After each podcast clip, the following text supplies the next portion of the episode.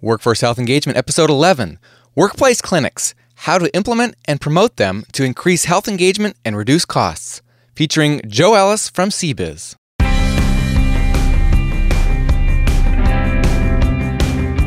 Welcome to Workforce Health Engagement, a show exploring strategies to improve your employees' health and productivity and to protect your bottom line. Join us as industry experts discuss how to engage employees in population health management, wellness, and healthcare consumerism. This is a special series by the producers of the top rated podcast, Engaging Leader. And now, with 20 years of experience as a communication consultant to Fortune 500 companies, helping engage hundreds of thousands of employees, here's your host, Jesse Lahey. Welcome to the show, Engagers. On site health clinics are a growing trend to help employers have more control over their healthcare spending to make sure they're spending money just not on sick care, if you will, but actually treating all the healthcare issues that'll come up with employees. In this growing trend, large and now even mid sized and smaller companies have been opening their own worksite clinics both in an effort to manage medical costs, but also to more conveniently serve their employees. Joe Ellis is Senior Vice President at CBiz, one of the leading professional service firms in the U.S., with more than 200 offices spread around 33 states. Joe works with businesses to create and manage employee benefit plans. And he's here today to talk to me about how to implement and promote workplace clinics. Joe Ellis, welcome to Workforce Health Engagement. Thank you, Jesse. Good to be here. Joe, what are the biggest reasons an employer would want to consider providing an on site clinic? Jesse, I think uh, there's a couple different perspectives. You, you point out correctly that there's two constituents. One is the employer, the other is employee. From the employer's perspective, it's a couple things. One is is high quality medical care. Another is access to high quality care, and it's keeping the cost down, keeping the costs as low as it can possibly be. From the employee's standpoint, there's lots of issues. Part of it is access, again. Some of it is cost savings by getting uh, local delivery of service. Can't get very much more local than your own workplace. And it really helps in any kind of wellness and get more healthy initiatives that an employer is sponsoring.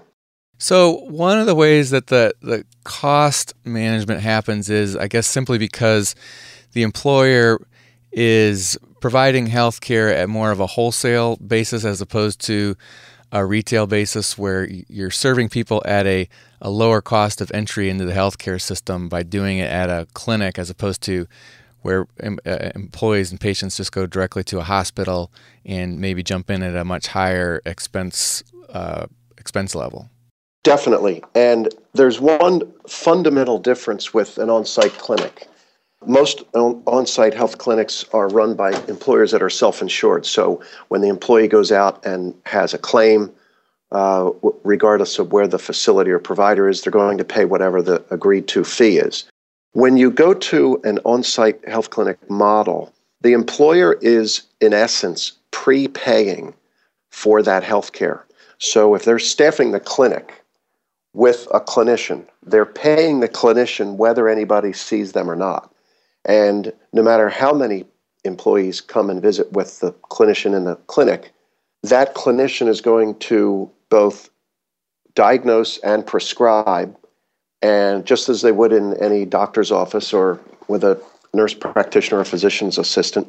And all of that care has been paid for in advance in the monthly fee that was paid to the clinic operator. So the employer is not actually operating the clinic with their own staff, it's all outsourced to a third party. Part of that is because of the prohibition from the corporate practice of medicine and the other issue is that most employers don't have that kind of expertise. So they hire a third party and they prepay on a monthly basis for the staffing and the costs. So actually, when the employee goes to the clinic, there isn't any additional cost, and it actually doesn't go through the employer health plan, uh, which is why a lot of insurance companies are really interested in the clinic model because essentially the employer is paying a preset fee for those services that they'll eventually deliver. Well, and that's an interesting opportunity to control costs. I have to say that the, the clients that I have that have implemented on site clinics, I think that um, cost management um, scenario is something that was interesting to them. But the, the number one driver for them was a, a, the promise, if you will, or opportunity to help employees get diagnoses and treatments sooner, where they were having too many cases of large catastrophic events, a heart attack or a stroke or something that could have been or, or a, a, cancer that got really far down the the path. And if they if they could have ha- helped people get treatment sooner, um, there was a they could save a lot of money. And I think that was probably the number one driver. Is that fairly common?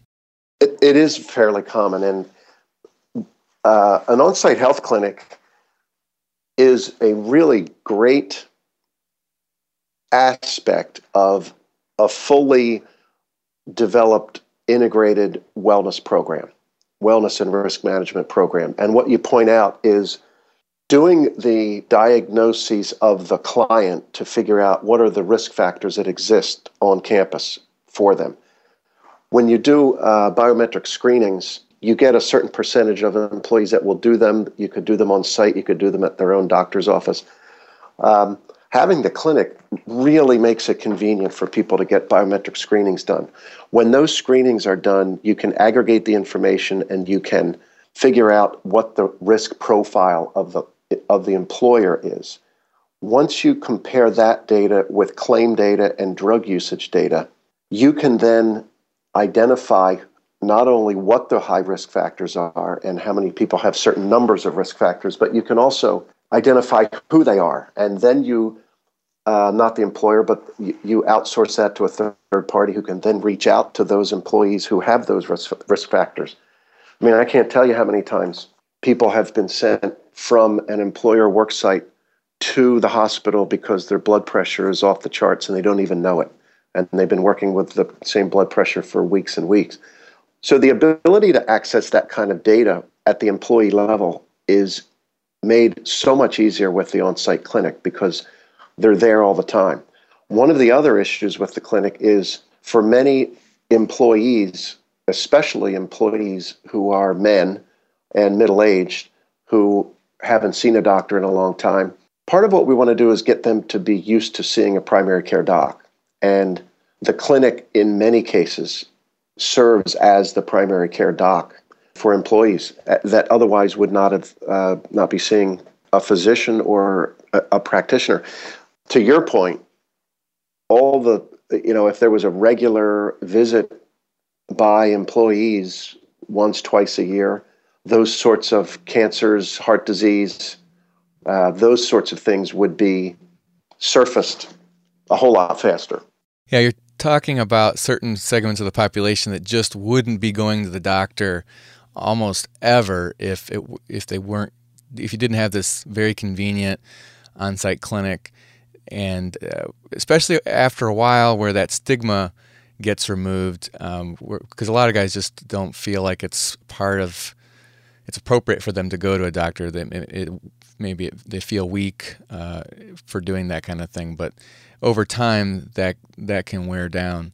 And I guess another interesting reason for having an on-site clinic, and I've heard my clients express surprise at this because it was not one of their first reasons. It it came out over time, and that is that after employees get used to this clinic being there, the trust level in the employer grows especially when the the clinicians are in, integrated a bit. They're still third party, uh, third party entity, but when the employer has opportunities for the clinicians to come and make presentations to the workforce, there gets to be a trust level that wow, this is a we're working in a special place that cares about us as individuals and actually wants us to be healthy and be happier as people. And so that we've got uh, you know this nurse practitioner or this nurse or this doctor here that knows me my, by name. I'm not just going off to some big box store and getting served by whoever happens to be there that day.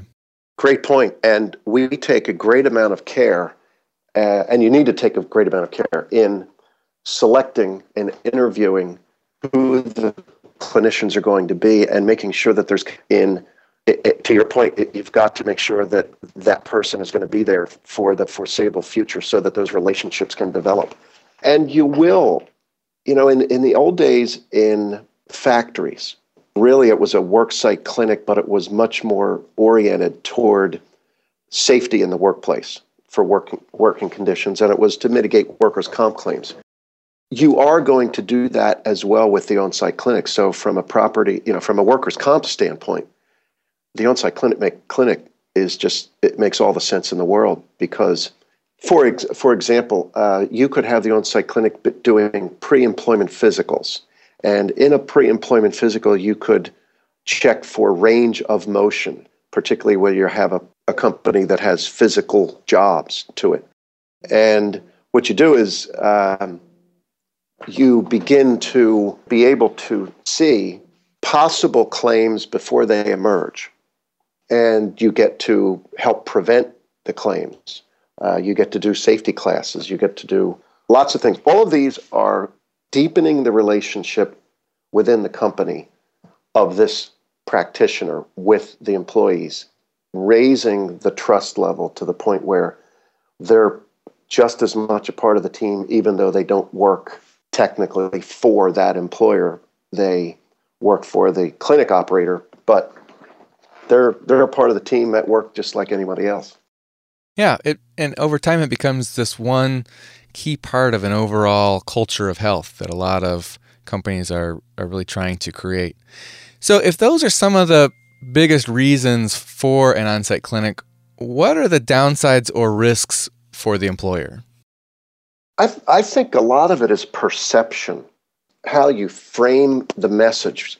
Um, we're you know uh, with any wellness program you've got to be careful about how the message is, is sent out and how it's received. And is it too intrusive? I did a blog about worksite wellness programs and are they an invasion of privacy or is it a really good risk management tool? And you know some people look at it as an invasion of privacy and on the other hand the employer is picking up the lion's share of the tab so they, they do have by some folks opinion. They do have the right to be engaged in how that money is spent. Other than that, there are uh, a lot of employers, again, the perception is that employers are going to take on a lot more liability and especially medical liability uh, than, than they might otherwise want or need. And rea- in reality, they're not. The, the clinic operators are assuming all of the medical malpractice issues and risks. And and then it's you know what's the relationship between your workforce and the employer and management and will they see it as the great benefit that it is or are they going to see it as you're trying to tell me what to do even more there really aren't impressions of why it won't work one of the methods that i use when i'm working with clients is i will lay out a sheet of paper and I will say, okay, here's where we are today, and here's where we want to be in one, two, three years. And we get fairly specific with where they want to be. And then what I like to do is lay out all of the reasons why it will not work. And what that does is it surfaces lots of really interesting. Well, it won't work because employees will hate it. It won't work because uh, senior management will reject it. It won't work because, and we get all of those issues, and then we come up with strategies to deal with the issues. As soon as you get all of the issues out of off the table, some are technological, some are perception, some are employee relations. Once you deal with those and have a plan, it'll turn into a pretty successful uh, operation. You mentioned earlier, Joe, that these clinics, the employer is paying for it up front, whether it gets used or not. And I've seen some companies take sort of a if you build it, they will come mentality and then be surprised when, whether it's a clinic or I've also seen like a different telemedicine you know 800 dial a nurse or or dial a doc programs that the company is is paying to provide and then employees don't use it enough so do you do you tend to see that um, can utilization be slow at first and and uh, what sorts of things do you need to do to make sure that employees are more likely to use the clinic really good uh, observation there's a, there's a few ways that we go about that. Number one is we always begin with a feasibility study because we don't want to make the assumption that it will work in every instance. In some places, it might not work. Uh, if you have poor employee relations, low engagement in in the workplace in a variety of ways, um, the likelihood is it won't work as well as if you have high engagement. That's sort of intuitive, but one of the things we do is is interview and do surveys of all of the stakeholders who will be involved. So, bef- uh, as part of our feasibility study, yes, there is a financial aspect to the feasibility study, but it's also who are the stakeholders, and let's talk to them and interview them or survey them and get their feelings about certain things, about usage. So, you know, we want to human resources clearly is a stakeholder, finance is a stakeholder, the CEO is a stakeholder, and also the employees are stakeholders. So we would do an employee survey or uh, uh, we would section off certain parts of the population and, and have you know a survey done of those folks so that we get an idea of no, we're doing two things one is we're pre-communicating what we're thinking about and the second th- which is really planting the seed uh, and getting people to think and talk about it. Uh, and then we're looking at the finances and trying to see whether or not this really makes makes some sense. The other thing we're doing is we're trying to assess the scope of services. So, do you want to have it just diagnostics, just office visits, checkups, that sort of thing? Do you want to have uh, an on-site pharmacy in addition?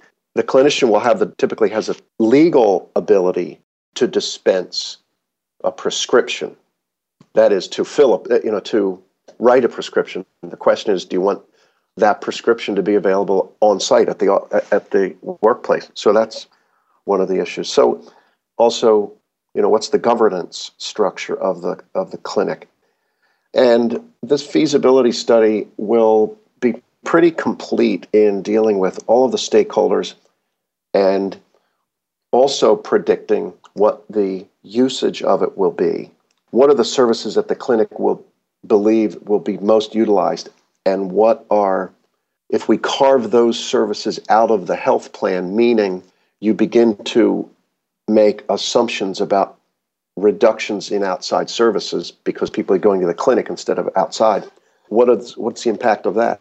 At the end of that feasibility study, we'll either have a thumbs up or a thumbs down. It'll it'll either be we we don't think this will work, and here's here are the following reasons, and we'll tell you that if that it should return a positive ROI, if not the first year, by the end of the second year, you should have a positive ROI, meaning that your uh, the amount of money that you're spending on the clinic is less than the amount of money that you're saving from health plan costs that gets into an interesting discussion. But an example might be that uh, you're trending every year at 9% increase in healthcare expenditures. And you put the clinic in, and all of a sudden your trend increases, goes to 2% per year. Well, you know that the, there's about a 7% ROI. That can be a lot of money. Yeah, I've seen clients who've reported that after putting in a clinic and after the first couple years, they will see their primary care expenses go up for the health plan because it's generating that level of of uh, care, and also often the prescription drug expense might go up because you're prescribing things like um, statins and and other medications that can treat things sooner and in less invasive ways. But the hospitalization costs uh, have come down dramatically. So it's like investing, depending on the size of employer, you're investing hundreds of thousands of dollars and maybe uh, saving millions of dollars. Well, that's that's a funny thing you bring that up because you're exactly right. In the first year, what you're doing is you're telling everybody we want to see you. We want you to come in and have some testing done and invariably you're going to find employees that didn't otherwise seek services who now are. They're going to seek prescriptions that they might not have otherwise. And and you're right, you will see a spike in the first year or so of in preventive services and in maintenance drugs and in various treatments you know, you might see some more uh, preventive diagnostics being done. But you're right. It's all in an effort to make the employer have a much healthier overall workforce. You know, you can do scorecards of employer populations and you can do a scorecard before and after. And you might do it as as you're doing the feasibility study, do a look at what the risk factors are to the extent that you know. Um, and and from there, take a look at the end of the first year and the end of the second year, and let's look at where the money has been spent. And invariably, you'll find that the more heavy duty costs are much more under management now, which is the hospitalizations and you know the heavy diagnostic testing, and you know it'll level out, and ultimately it'll be a savings. Clinics wouldn't be doing as well as they are if if there weren't significant amounts of money that you could be saving. And that's and I, I put that in terms of clinics, but it's also in terms of overall wellness efforts. I see a lot of skeptics about wellness. I can introduce you to our CFO who will tell you that over a five year period from 2004 to 2008, the CBIZ wellness program that we have for our own employees saved the company $12 million because we ran at an annual inflation rate on our plan of 1.7%, yet national surveys were saying that the average trend was 7.5%. So he didn't take him long to figure out that there was there was a significant amount of savings, and the only thing that changed in our benefit plan was the addition of a of a, a, broad based, a fairly aggressive wellness plan. wow. What type of medical staff are you typically putting in at these on site clinics? On site clinics will have uh, the requirement that you want to have is that the person can diagnose and they can prescribe.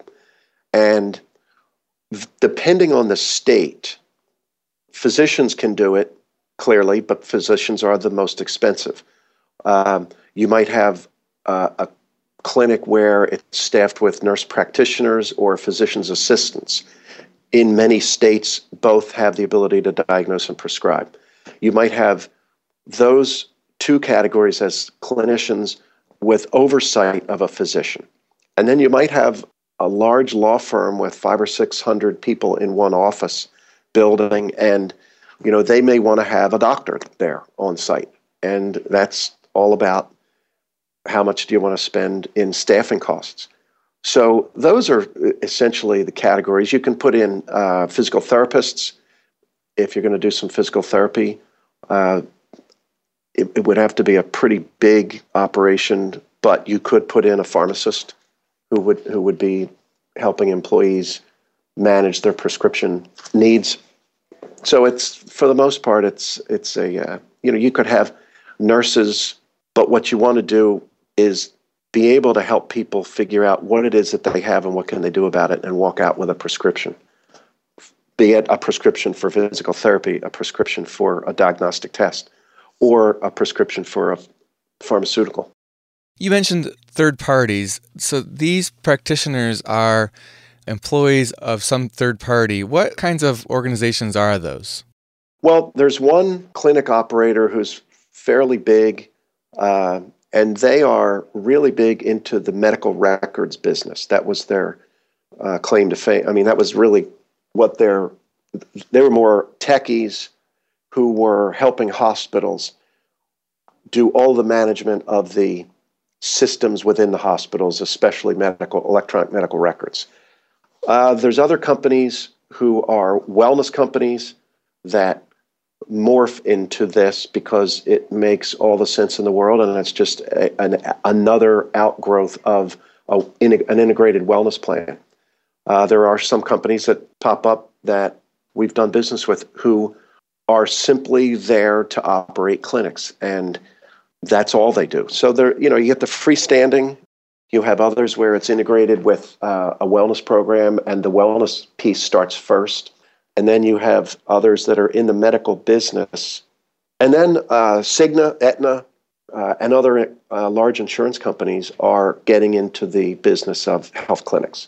So there's really a variety of ways. Depends on the individual client as to what's the best fit. And what's CBIZ's role in making that happen? CBIZ acts as the consultant on the project as we are explaining the project and the idea, the concept, all the way from concept to implementation. And we'll work with an employer to help them understand what is it, what is an on-site health clinic, and how does it work, and what's the advantages, and what are the downsides.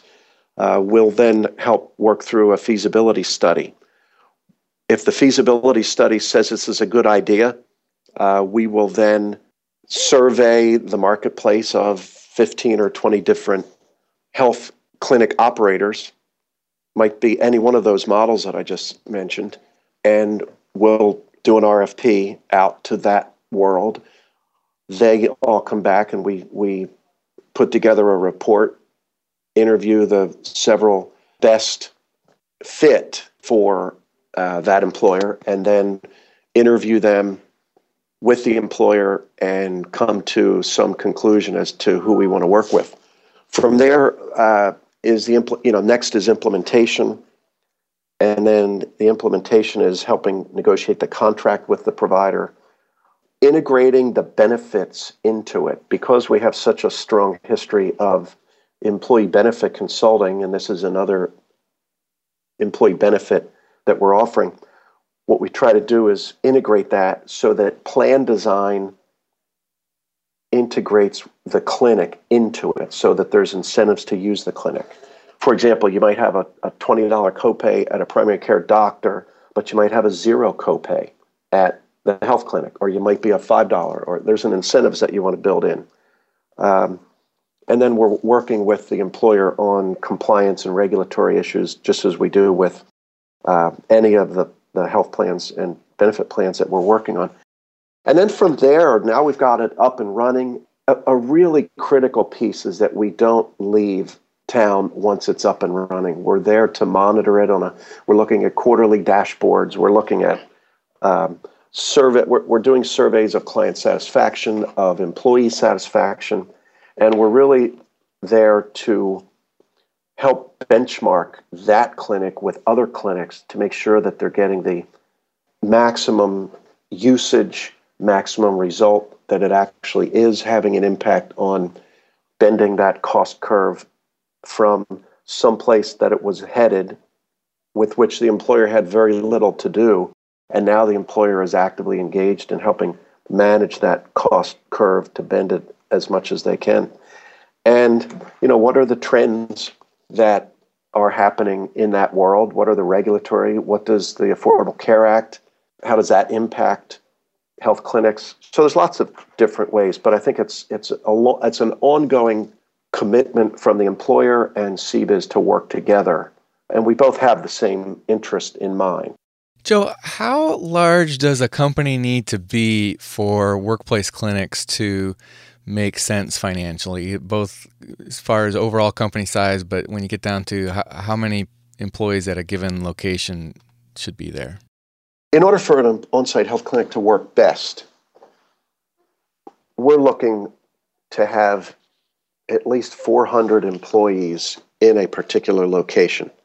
We've seen clinics that have fewer, um, but the staffing is the issue, and um, but about 400, 500 employees, you begin to get critical mass. When you get to a thousand, for sure. Most of the, um, I mean, the trend that we're seeing is health clinics have been around for years and years and years, for decades, and they have all been focused in very large employers, especially manufacturing. Uh, it's moving away from that, like all things in the benefit world. Uh, it starts with the very largest and then it works its way down to the 5,000 employees and the 2,500 and down to 1,000. And uh, we're making it work with, you know, 500 and a little bit less than 500 employees uh, because partly because it, you can have such an impact on what the client costs are. And that, you know, the fact that the client costs are so high um, just means that there's a lot more money at stake. And our role is to try and help the employer maximize whatever the clinic can do. 400 employees, and I would I would definitely um, not shy away from uh, service industries and from service providers. Law firms, uh, believe it or not, are really good prospects uh, for on-site health clinics. And and th- the only dynamic that changes is that if you have an attorney who's billing out at $385 an hour or more, and they need to take a half a day off to get some medical attention for something, when in fact they could go down a couple floors or down a couple hallways and get access to care. Uh, I think that's one of uh, uh, that's a productivity issue, and that's real live productivity where at $385 an hour or more, a half a day versus a half an hour is the dynamic. Joe, where can people find out more about the on site clinics and about you and your work? Well, there's a couple ways to find out about me. Uh, you can find me on the CBiz web page, which is uh, cbiz.com. You could uh, find a couple, there's a blog site where I've got a couple of articles up, and it's um, called, it's the CBiz Human Capitalizing. And the website for that is cbiz, I'm sorry, the website for that is blog.cbiz.com. CBiz is C B I Z. And you can find me on LinkedIn um, as Joe Ellis, just plain old Joe Ellis, and uh, CBiz in the in the uh, Greater Philadelphia area, and my Twitter is at J Ellis Senior. That's J E L L I S S R. And then uh, anybody can email me directly. I'm a pretty affable guy at uh, jellis at cbiz.com. Excellent. Joe Ellis is Senior Vice President at CBiz. Joe, thanks for joining us on Workforce Health Engagement. My pleasure. Thank you. All right, engagers, that wraps up this episode. We'll provide the information and links that Joe Ellis mentioned on our show notes for this episode. You can find those show notes at engagingleader.com forward slash WHE11, as in Workforce Health Engagement Episode 11. And while you're on the show notes page, you can engage with us by providing your thoughts or questions in the comments section or by clicking the red send voicemail button. You can also engage with us at facebook.com forward slash engaging leader or on Twitter where I am at Jesse Lahey. Workforce Health Engagement is a production of Aspendale Communications, a consulting firm that specializes in workforce communications. It's where my colleagues and I help midsize and large employers attract top talent, engage employees, and deliver superior business results in several areas, not only health engagement, but also talent management, benefits and compensation, business transformation, and more. Find us at aspendalecommunications.com. If you enjoy this series, be sure to check out the leadership podcast, Engaging Leader, where my guests and I share ways to communicate, engage, and lead with greater impact. You can find both Workforce Health Engagement and Engaging Leader podcasts in iTunes, Stitcher, and on our website at engagingleader.com. Our thanks to Joe Sherwood, our producer, Tom Hitchcock, our programming director, Cecily Lahey, our web intern, Rick Tarrant, our announcer, and Max Brody, who composed our theme music. Until next time, remember over the long term, a program of the day won't help you boost employee health, productivity, and your bottom line. For sustainable success, you need an integrated approach to workforce health engagement.